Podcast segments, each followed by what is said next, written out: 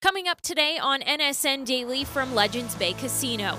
Which Mountain West school won the conference this season? A look at who brought home the most hardware. Plus, we're soaring high in the sky to kick off a brand new season of exploring our backyard. We take you hot air ballooning over the Carson Valley. And the NBA Finals are almost underway between the Nuggets and the Heat. A look at some prop bets heading into the series. That and much more coming up right now on NSN Daily.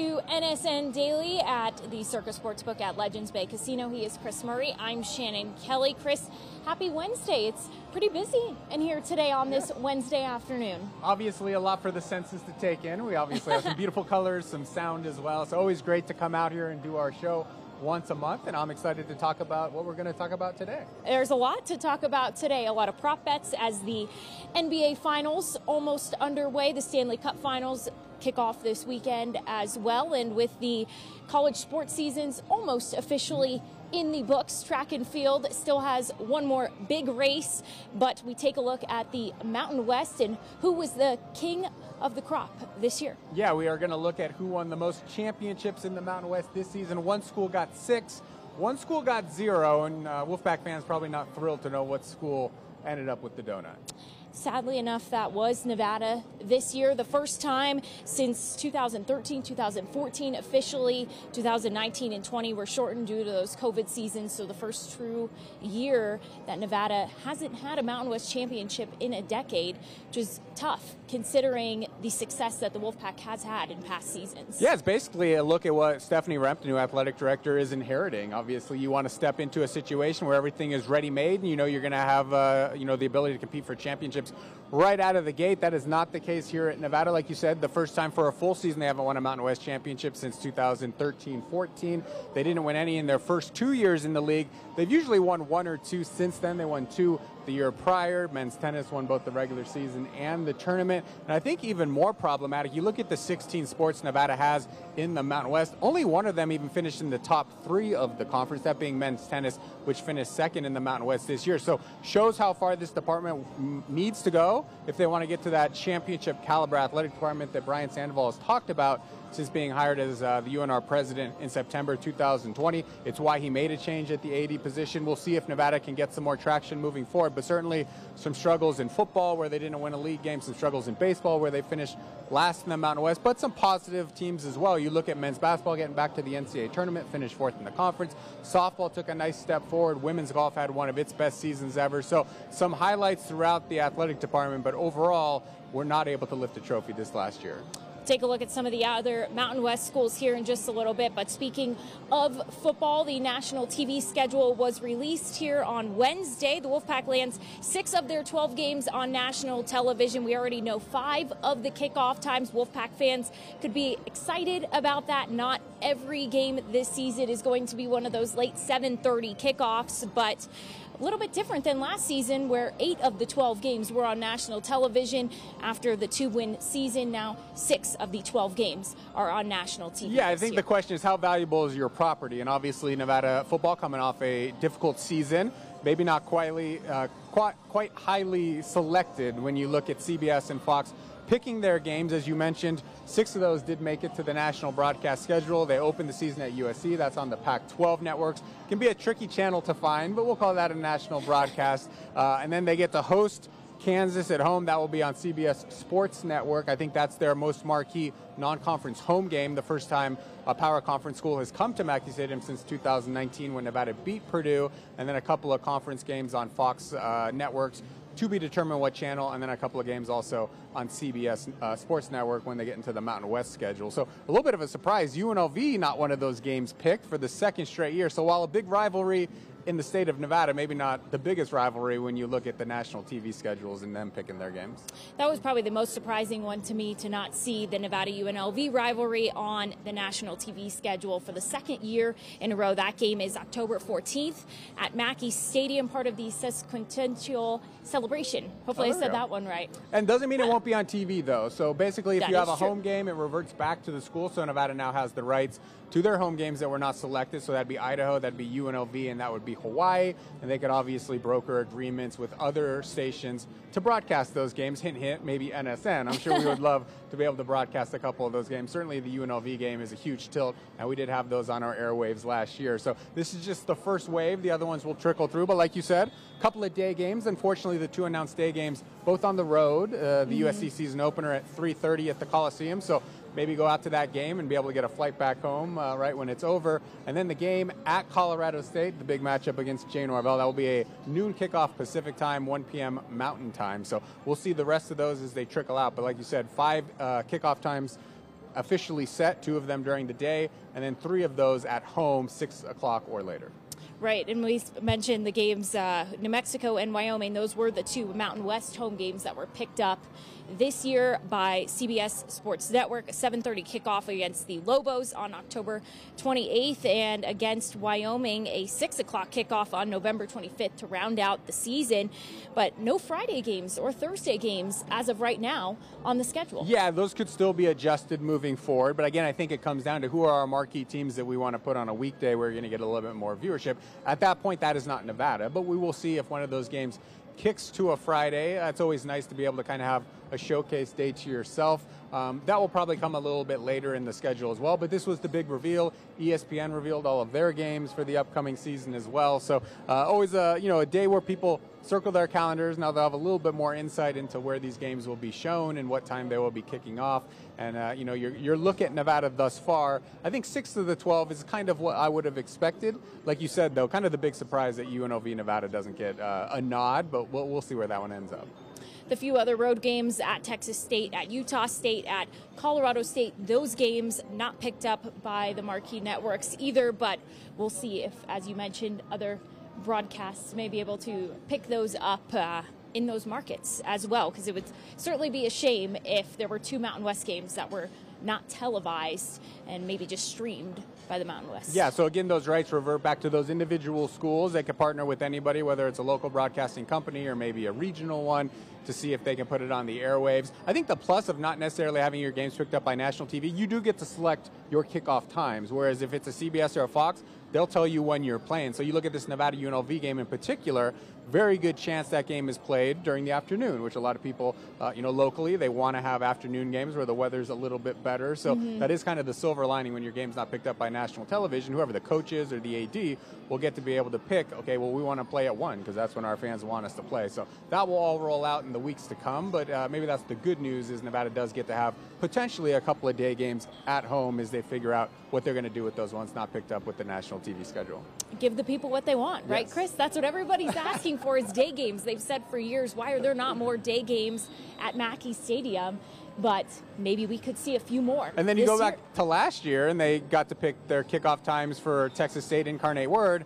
Unfortunately, though, those ended up being super, super hot. Uh, one of those games is 95 degrees at kickoff. So you try your best to try and pick the ideal time slot for your fans to come out there. But certainly, getting more people in the Mackey Stadium, a huge goal for Stephanie Rempt. She was on our show last week. She said there are only 100 season tickets below last year's number with almost 100 days to go before they start the season. So they're having some success in terms of selling those season tickets.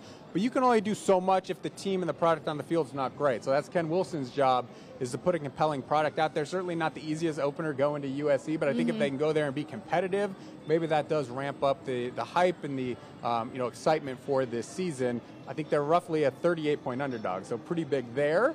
But we'll see if they can, uh, you know, rally back and, and maybe make that a game and, and get people excited about Nevada football entering 2023. Hopefully so. That'll be here before we know it, Chris. But as we put a bow on this season, taking a look at the Mountain West schools that are won the conference more or less this year. San Diego State, the cream of the crop once again this year with six titles. And then New Mexico, San Jose State, UNLV were all tied for second with four. And this came as a little bit of a surprise to me with New Mexico. All four of their programs that won titles were all from Olympic sports. Yeah, and I mean, that's a big deal. I know people focus on men's basketball and football, and they think that's what an athletic department is.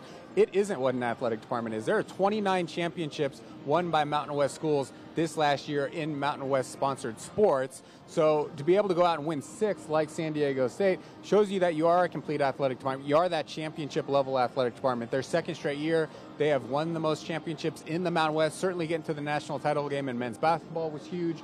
You look at softball, they were one win short of making it to the Women's College World Series. That would have been huge as well. They won a regular season share of a championship um, in baseball. They won the swim and dive on the women's side again. They've had an outstanding program there for a long time, led by former Nevada head coach Mike Schrader. So they are the cream of the crop when it comes to the Mountain West. That used to maybe be Boise State, but if you're talking about flagship athletic department, San Diego State, since the current membership formed in 2013, 42 overall Mountain West titles. That's more than second place New Mexico with 37. To put it in comparison, Nevada has 10 during that time period. So San Diego State, there's been a lot of talk. Will they get the invite to the Pac 12? It's not only because they're marquee sports, they're good across the board, and the six championships this year show that. Do you think if San Diego State has another six championship caliber season that they will get that invite to the Pac 12? I think if they get back to the men's basketball national title game, I think they'll get that call. I mean, it makes a lot of sense to me. You look at USC and UCLA go into the Big Ten, you have to refill that Southern California slot. It would make a ton of sense, but up to this point, the Pac 12 is just trying to figure out what they're doing. They're trying to put their TV contract together. The only way you're going to get into the, one of those power conferences, you got to win at a high level across your athletic department. I mean, that is every team's goal in the Mountain West. Nevada would love to be in a power conference. They'd love to get a Pac 12 or a Big 10 or a Big 12 invitation. The only way you do that is by consistently winning championships, and that's what San Diego State has done. That's why they are the team that's talked about most potentially making that jump. As you see, Air Force, they have three conference titles this year. Boise State, Colorado State, Wyoming all tied with two. Utah State, Fresno State with one, and Nevada rounding out the bottom. So not necessarily a great year for the pack, as we mentioned earlier. But another surprise too is when you look at Boise State and you think about you know, there's been talk, could Boise State maybe get an invite to a Power Five conference? Well, you look at a year like this, they only won two conference titles this and year. And they have struggled a little bit, to be honest, the last couple of years. Still, you look at the overall glimpse since they went to that current membership the last 10 seasons, 28 over, overall championships. That's fourth in the Mountain West. Uh, Colorado State one ahead of them with 29. UNLV has 27. So these are teams that are used to winning three, four, five championships per year. Nevada's not quite got to that level yet. The most they've ever won in a year is just two. So that that is the big goal. Can you can completely transform your athletic department to where it is a championship caliber athletic department? Fresno State with only one, but it was football. That one maybe counts for That's a little bit more. Maybe a little bit more. Um, yeah. yeah, it was it was interesting going through those, and I'm actually going to put a rubric together to kind of look beyond just the championships, maybe mm-hmm. assign points for top three or four finishes in the regular season to see which teams consistently were at least at the top in their sports in the Mountain West. That'll be on our website later this week. But I always give a look at the championships, won kind of the king of the conference who climbed the mountain the highest, San Diego State this season. They did. And Fresno State, Jake Haener holding them on their back this year in the Mountain West title. He's obviously moved on to the Saints, so we'll see if their football program is going to be top notch again next year. I'm sure it will be, though. We shall see. Yes. We shall. Coming up next year on NSN Daily, Exploring Our Backyard is back. We take you hot air ballooning over the Carson Valley right after this.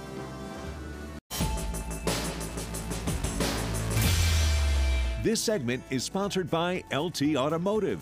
Before you hit the road to the outdoors this summer with your family, you can get all of your RV and car needs taken care of at LT Automotive. Come on in and see us. We'll take pride in your ride.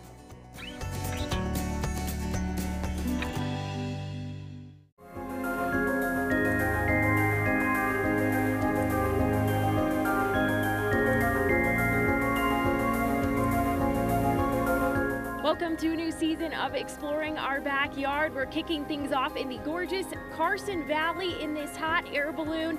It was an early wake up call to check off a bucket list item, and we're doing it at the inaugural Hot Air for Hope Festival, all to support a good cause.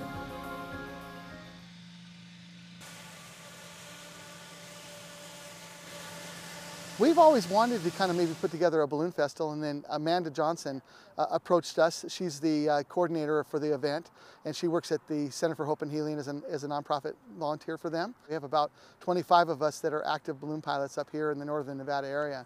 And so we pretty much got ourselves all together and organized an event, and it's a lot of work, but it's a lot of fun. I've been flying balloons for about 21 years now. Done this over 3,900 times and I still love it. It's like the first time I, I fly every time I fly. Every day is a different day. I love uh, taking people out for their very first experience in a hot air balloon. Um, every balloon ride is completely different. We don't know where we're gonna go, where we're gonna land, but I love meeting people and making their day. Carson Valley has these mountains that are just incredible. They're the pointy mountains with the snow caps on them. There's this beautiful farmland that's below it, the green, all the uh, patchwork of all the fields and everything. And the people in the Carson Valley are absolutely just wonderful people too. I don't know what I feel I like right now, but I don't even feel like I'm in the air. you know that I'm scared of heights? yeah. Everybody thinks it's going to be like a roller coaster ride or something scary like that. And almost everyone is scared before they get in the balloon, but when they get in the balloon, they absolutely love it. And then when they land, they always say, I want to do that again.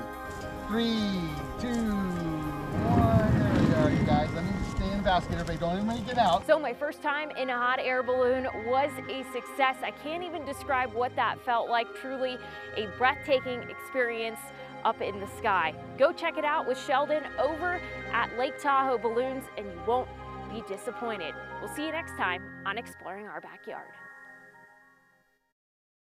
The previous segment is sponsored by. Oh. Back here inside Legends Bay, Chris, I, I, as I said in the story there, I really don't know how to explain what it felt like going in a hot air balloon. And I know you haven't been in been. a hot air balloon before, Long but it's wanted it's kind of a it's weird. Yeah. I, I don't know really how to explain it because it's unlike anything else that I've ever experienced. Yeah, it was actually funny. I was watching some of the clips as it was being edited together. And I'm like, oh, I didn't know they brought the drone out there because it looked like a drone shot. They're like, no, that's just a shot from in the hot air balloon. so you're basically just kind of, you know, elevated and floating. I guess it would be a little bit interesting not to have like complete control over where you're going because the wind kind of takes you. But um, yeah, it seems like it was a really cool experience. It's something I've wanted to do for a long time. I know you put in a lot of work the last couple of years to try and get into a hot air balloon. So I'm sure you were thrilled when the weather cooperated. It wasn't too windy, and you guys were able to launch and, and, get a great view of one of the most beautiful places in Nevada. I was. I was really excited. It was just crazy because you think about when you know you're off the ground there, what's that going to be like? And as we were standing there, kind of waiting, we're at Lampe Park in Gardnerville. I know you're very familiar with the area, and I'm getting a little nervous because I'm like, what is this going to be like? I'm in this balloon. They're like lighting it up. What's this going to be like? It's small. There was about 12 other people in the hot air balloon with us. We were out there for the Hot Air for Hope festival and it was just a great morning really with a lot of others who had never experienced being a, in a hot air balloon yeah. before either. And it's just cool that that event has come into town. Obviously we have the september hot air balloon thing out in the rancho san rafael. That's always a must visit for my family but to have another one a little bit earlier in the schedule more toward the end of spring, I think is just great. And that's, like you said, a, a beautiful place to do it. Obviously, Lampe Park, I grew up playing baseball games there. I know my dad came out and met you beforehand, so he got up early. He wanted to say hi. So hopefully that event continues to grow and continues to get community support because, um, you know, it's just a, a really beautiful spot for people who haven't gone down to the Carson Valley and to be able to get that view from up above and all the farmland that used to be all farmland um, you know, it just had to be really cool to be able to experience, you know, our area and our backyard in a different way with a different view. Our pilot, Sheldon Grauberger, he was great. He was phenomenal. He's flown so many hot air balloons before. He said he's been to the uh, Albuquerque Fiesta, he's been to Taiwan, he's been to Canada, he's been all over the world, Mexico, wow. really, to fly balloons. And he said, you know, it's so special being in northern Nevada. The scenery is really unlike anything else as we've seen before. And, you know, to be able to do this in such a, a, way for this festival and that it means so much to these people to give back uh, to the Center for Hope and Healing and, and, just really great to see everything kind of coming full circle. And it's cool because, as you mentioned, the Reno uh, Reno Balloon Race, this festival was part of a three-part series. It started in Lovelock, then made its way over to Gardnerville, and then wraps up in the fall in Reno. That's nice. Yeah, I mean it's a great place to go up above the air and just see it. I mean, I, when I go drive up Kingsbury, a lot of times I'll actually like park over at the scenic area and just kind of take a view of it because mm-hmm. the valley is such a gorgeous area, such a beautiful view. So, um, you know, really cool that you were able to get up there, and that's the first of dozen plus features we're going to have exploring mm-hmm. our backyard. Next week will be uh, whitewater rafting, not us in particular. We didn't make that trip, but uh, it's exciting to see what we're going to be able to do and what we're going to be able to come up with in terms of outdoor recreation. Um, you know, as we you know build on this thing, which has been going on for more than a decade. So, do you want to go in a hot air balloon? Oh yeah, I would definitely hop hop in a hot air balloon. So we tried to do it in the Napa Valley. We had to get up super early, back to back nights. Uh, you know, we had to be at the hotel at like 5 a.m. because the plan was to launch because you got to go early in the morning. Yep. It was too windy, so my wife and I weren't able to do it either time. So those are our two tries at it, but before all is said and done, hopefully I'm able to get up in a hot air balloon. I hope you are. I think anybody that even thinks maybe I should, you should because I'm scared of heights and I was not nervous at all. Sheldon said afterwards, he said, you know, I'm scared of heights and I want people to be able to go out there and say, hey, I want to do this again. I want to come back. And, yeah. you know, hopefully people will buy a balloon of their own. He said that's his goal. and afterwards, I was like, wow, if I had the money and the time, I would love to buy that's a balloon of my own. That's an interesting profession to have if you're scared mm-hmm. of heights. I wonder I, how he, the, the, first trip, I wonder how that one went. But I'm sure, you know, the more you do it, obviously he's a veteran at this point. Mm-hmm. Um, hopefully he still gets that feeling of butterflies or awe in his stomach of what he gets to view. But I'm sure, you know, uh, like you said, an expert in the field, and mm-hmm. he probably felt very comfortable under his stewardship. He got invited to uh, crew for free when he wanted to learn. So, who taught him brought him on for free. He was able to go learn, and uh, it's taken him around the world. So, very cool and, and unique profession, no doubt. Coming up next here on NSN Daily, time for weekly wagers, the NBA Finals edition. We'll have that right after this break.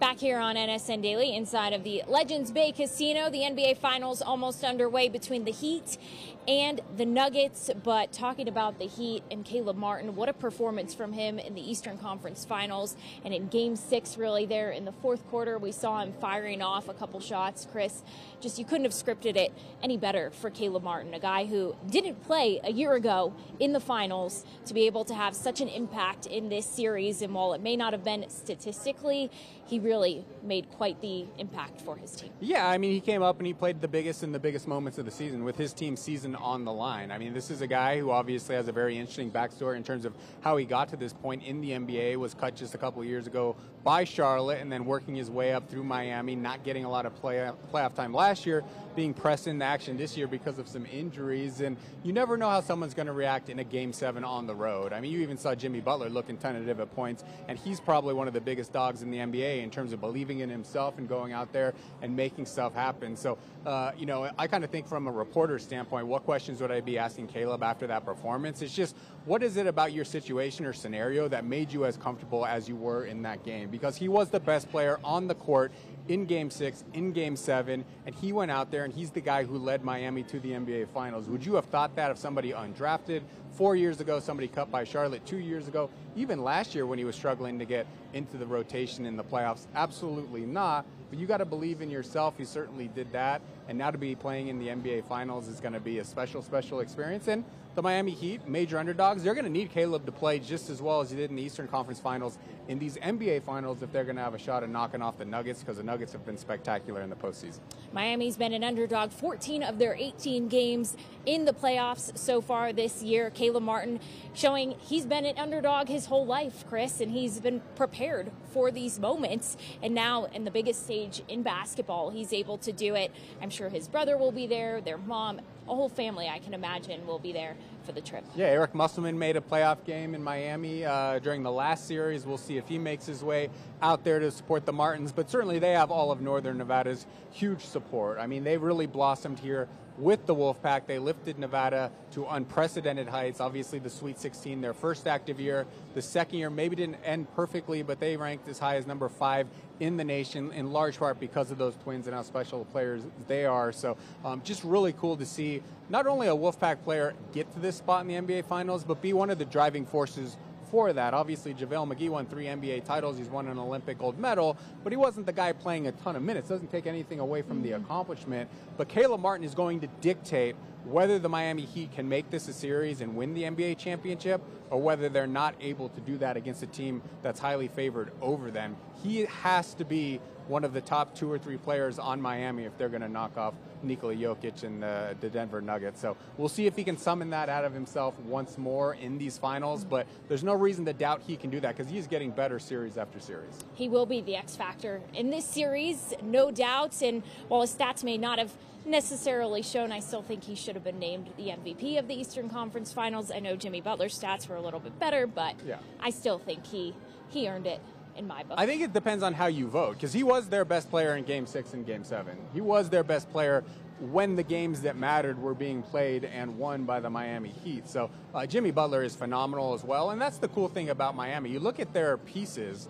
Nobody would say this is an NBA championship team. This is a team that finished dead last in the NBA in scoring this season.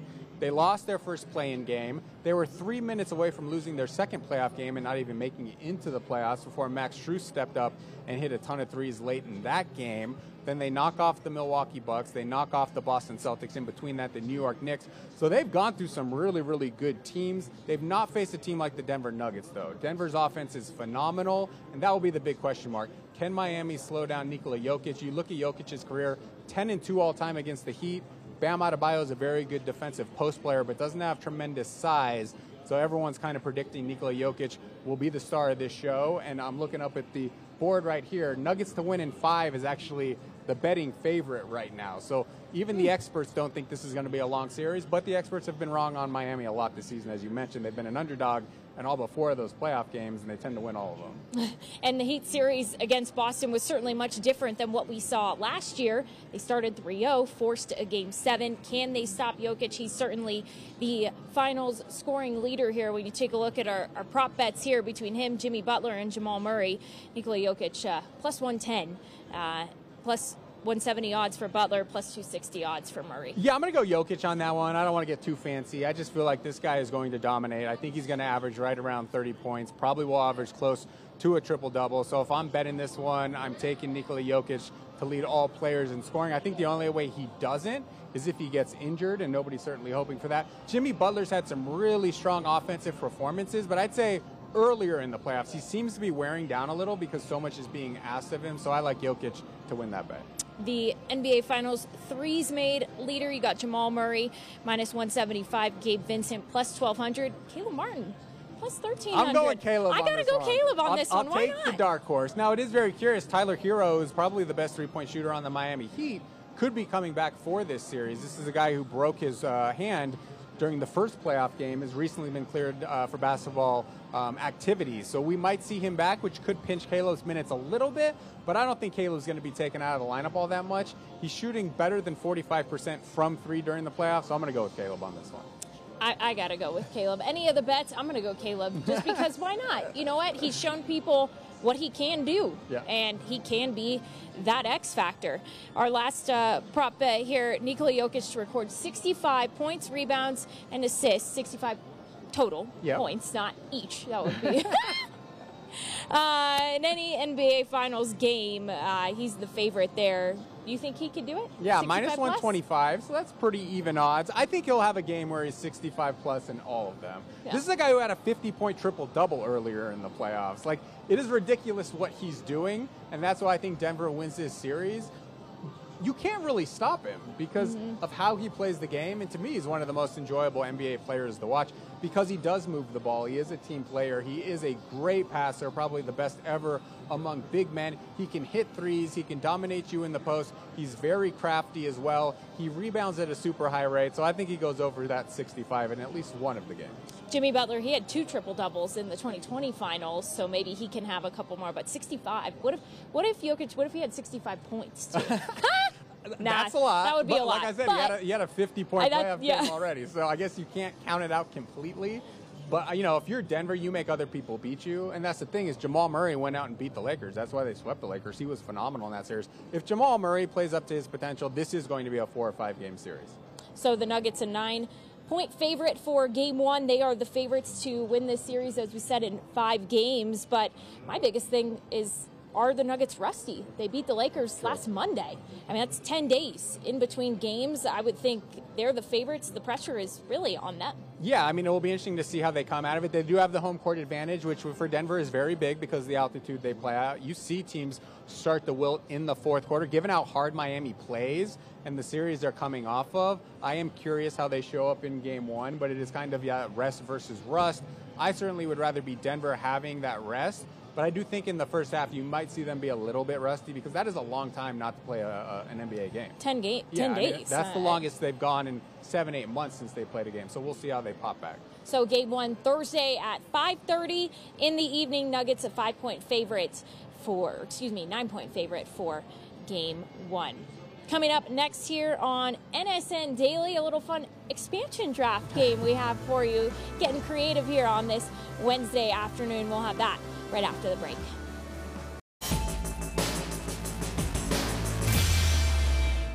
Back here on NSN Daily, getting a little bit creative here on this Wednesday. Chris and I taking a look at our expansion teams. If teams were to head to a new city, where would they go?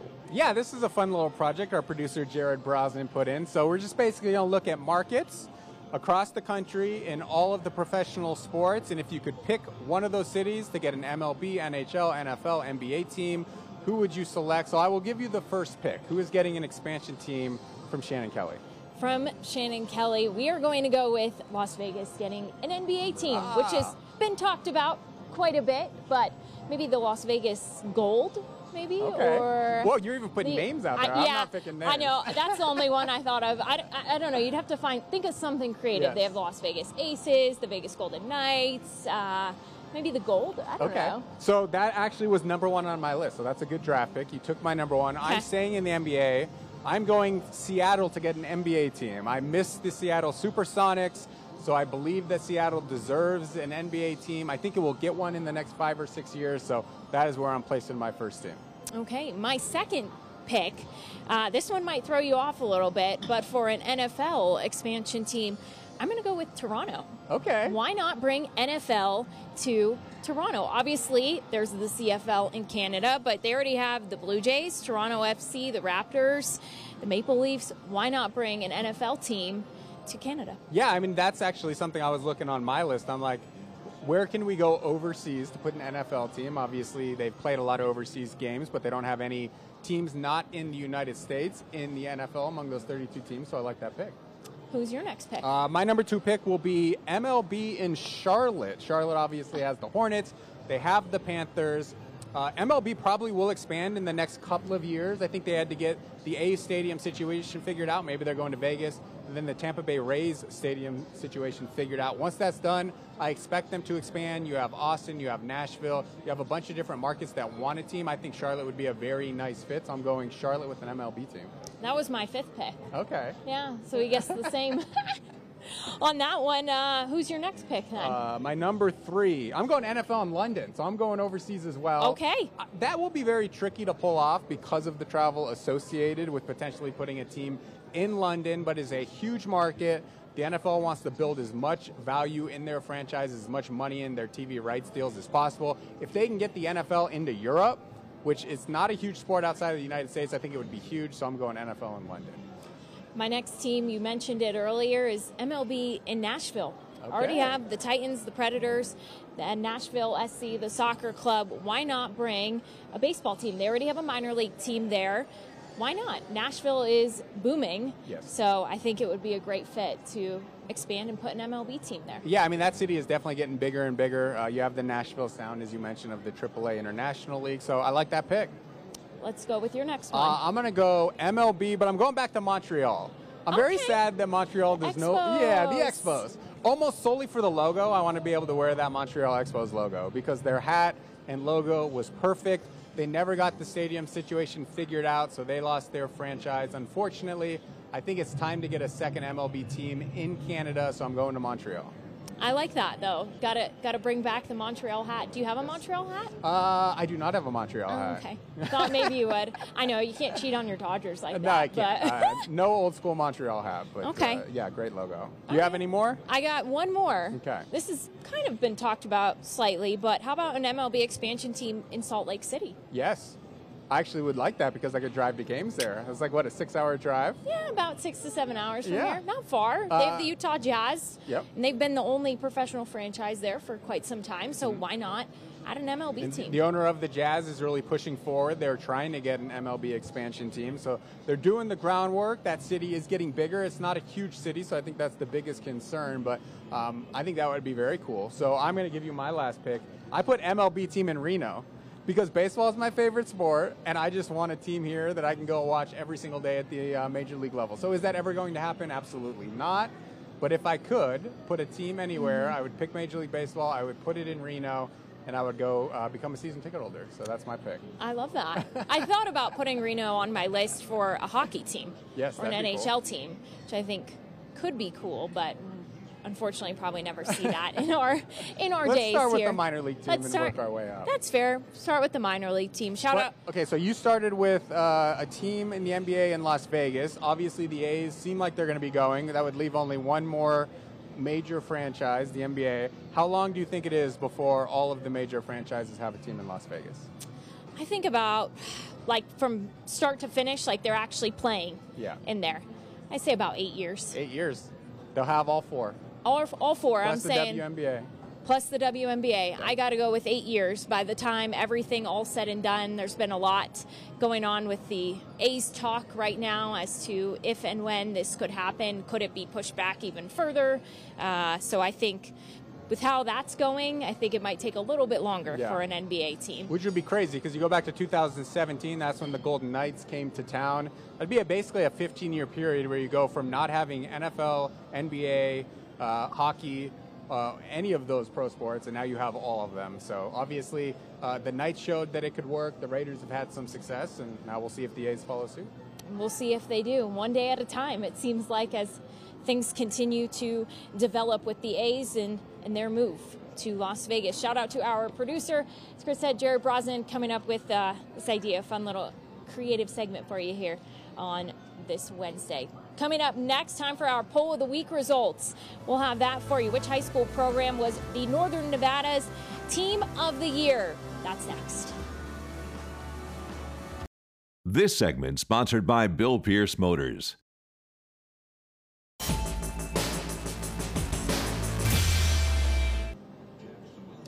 Here on NSN Daily, time for our poll of the week presented by Bill Pierce Motors. Question this week, Chris What high school program was the Northern Nevada Team of the Year in 2022 to 2023? A very appropriate question as the high school sports seasons have officially wrapped up. Yeah, 25 teams won state titles out of Northern Nevada, so I think we had to pick between those. So our selection options were Douglas softball, North Valley softball, Reed girls wrestling, and Truckee football. Douglas softball uh, got the readers' vote, 51.3%. And I also am going with Douglas softball. They were one of three teams in the large class out of the North to win a state championship, 33 and 4 overall. 16 and 0 in league, 6 and 0 in the playoffs, 3 and 0 in the regional, 3 and 0 in state, and 25 straight wins in the season, tied for the fifth longest streak in NIAA history. So while the other schools super impressive, North Valley's went 27 and 3 in softball, Truckee went 11 and 1 and they won the only state championship from the North. Um, in football, and then Reed Girls Wrestling winning the inaugural state championship there. So, all very impressive teams, but I got to go with Douglas.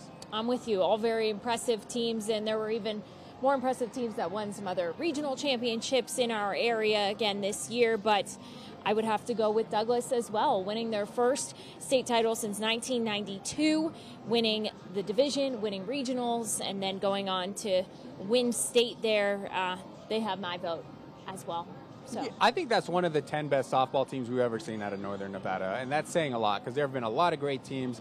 Think about those Brianne McGowan uh, Wooster teams that won four straight state titles. Courtney Davis's Galena's teams were great. Spanish Springs and Reed have had some fantastic teams of late. McQueen, you go back to the 1990s, had some fantastic teams, but this team was a juggernaut from start to finish. They should have been nationally ranked at the end of the year, so um, Uh, we do have our high school sports show coming up next week. We'll talk a little bit more about Douglas High softball and certainly all of the other schools in the region. Yeah, Douglas High.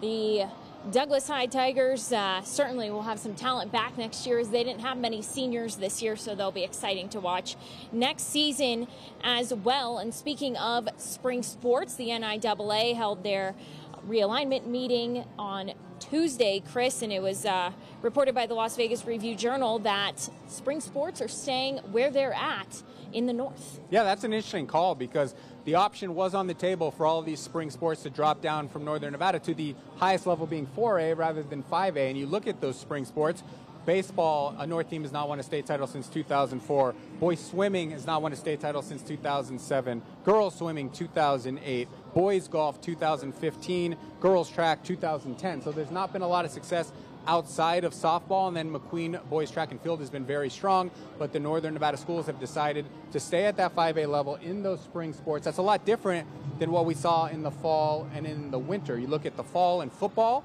They're splitting the 5A into three separate classifications. Uh, Northern Nevada will not play at the highest of those classifications. Um, you've also seen tennis, girls soccer, girls golf topping out at the 4A level. And then you look at boys and girls basketball during the winter season, they also will top out at the 4A level. So you are going to see a number of schools in Northern Nevada not be able to compete at the 5A level to be a little bit more competitive when it gets to state tournament time. But certainly the spring sports say, no, we think we can do it, even though we haven't had a ton of success at the state tournament. So they will be sticking at that level for the next two years. So this will run through 2025. A final meeting will be held on June 7th to get everything in order, but it'll certainly be interesting as now we'll have multiple schools playing at multiple different levels per sport.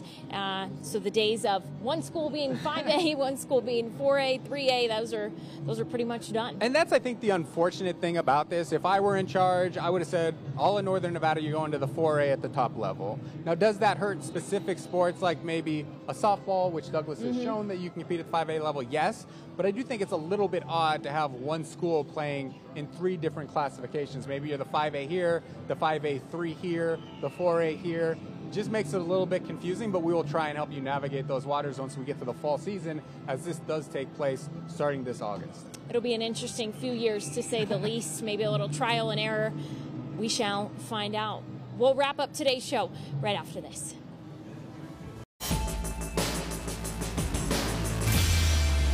Wrapping things up here on NSN Daily from inside of the Legends Bay Casino Circa Sportsbook. Chris Murray, Shannon Kelly here with you. The unofficial series finale of Ted Lasso. Wrapping up, Chris, I'm not a Ted Lasso person per se, but uh, favorite TV series finale to wrap things up here today. Not even sports related. Mine is Gossip Girl. That's Gossip my favorite. Girl. Okay. That's my favorite. And Chace Crawford will be at the American Century Championship this year. So well, if I run into him, I'm going to tell him that your favorite series finale is Gossip Girl. I'm going Seinfeld. I was a big Seinfeld guy. I know the season and series finale was not super widely regarded as a great episode, but they brought back a, a, bunch of really good characters. So that's my favorite ever series finale. What about your favorite athletes goodbye? Yes, so my favorite athletes goodbye. I think I have two to pick from here. So John Elway, winning back-to-back Super Bowls, going out on top as Super Bowl champion. And then as a Lakers fan, I got to say Kobe Bryant scoring 60 points in his final NBA game, a very close game against the Utah Jazz, hit some big shots down the stretch. To go out with 60, that was personified Kobe. Well, wow, that's a lot. Mine is Derek Jeter, hands down. My favorite player growing up. He was the reason why number two was my favorite number. I played shortstop when I was younger, so Derek Jeter, uh, his goodbye to baseball was my favorite. As Ted Lasso coming to an end, I know you watched Ted Lasso a little bit. Uh, first two seasons. Haven't right. seen season three yet. All right, we won't spoil it for you. okay. He's Chris. I'm Shannon. Thanks for joining us. We'll see you tomorrow.